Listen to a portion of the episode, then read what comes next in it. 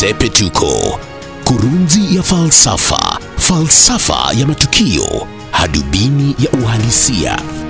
Mambo makuu ya kisiasa yamefanyika juma hili. Yote yamekuwa ni harakati za kutafuta kiti cha urais mwaka 2022. Wajumbe wa KANU wametoa kauli yao kwenye ukumbi wa Bomas wakisema nia yao ni kutaka mkuu wa chama Senata Gideon Moi atafute urais mwaka 2022. Kongamano la KANU lilihudhuriwa na baba. Sasa kujumuika na wanakanu kuliendeleza ratiba yenye shughuli nyingi ya baba juma hili.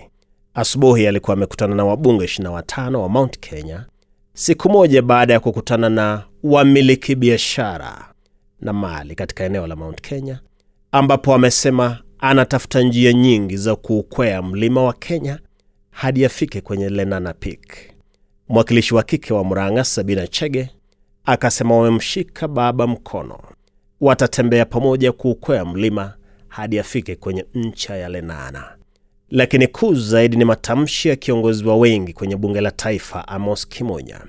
Alisema wamefanya kikao na mtu ambaye yu njiani kuwa rais wa awamu ya tano wa Kenya. Matamshi ya bwana Kimunya bila shaka yanawasilisha ujumbe kwamba ili mtu kuwa rais hapa nchini, kwanza lazima aungwe mkono na Mount Kenya. Ndiyo tuelezee mshangao kwanza ni kwamba ni lini Mount Kenya imemuunga mkono mwanasiasa asiye asili wa eneo. Tuulize swali pia kwamba Mount Kenya yaweza kumuunga mkono mtu asiyekuwa wa eneo? Na je, harakati za baba kubembeleza kura iitwayo Mount Kenya zitamfaa? Hebu niseme hivi, iwapo eneo la Mount Kenya litampigia kura Raila Odinga au limpigia kura William Ruto mwaka 2022 basi itakuwa mara ya kwanza katika historia ya Kenya ambapo Mount Kenya imewapigia kura za urais wanasiasa kutoka maeneo yasiyo ya Mount Kenya. Tangu Kenya kupata uhuru, kura za urais za Mount Kenya zimekuwa zikiwaendea wagombeaji urais wenye asili ya Mount Kenya, wala hazijawahi kumwendea mwanasiasa asiye wa jamii asili ya Mount Kenya.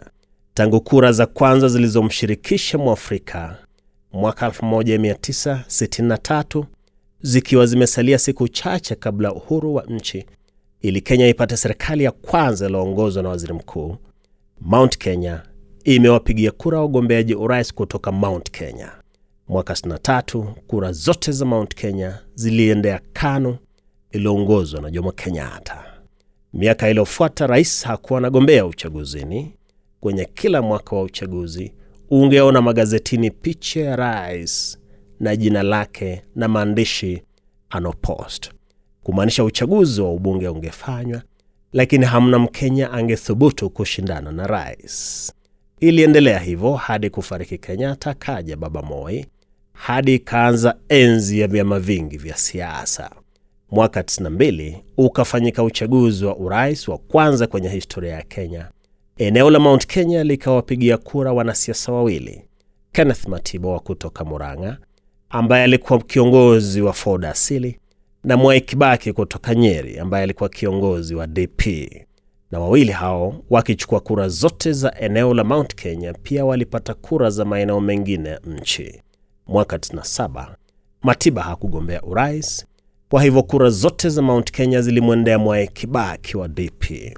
Mwaka 2002 kura zote za Mount Kenya ziligawanywa baina ya Mwai Kibaki wa NAK na Uhuru Kenyatta wa KANU. Kibaki wa kutoka Nyeri, Kenyatta kutoka Kiambu, eneo la Mount Kenya. Mwaka 2007 kura zote za Mount Kenya zimemwendea Kibaki. Mwaka 2013 kura zote za Mount Kenya zimemwendea Kenyatta katika Jubilee. Uchaguzi mkuu uliopita mwaka 2017 kura zote za Mount Kenya zimemwendea Kenyatta. Jubilee.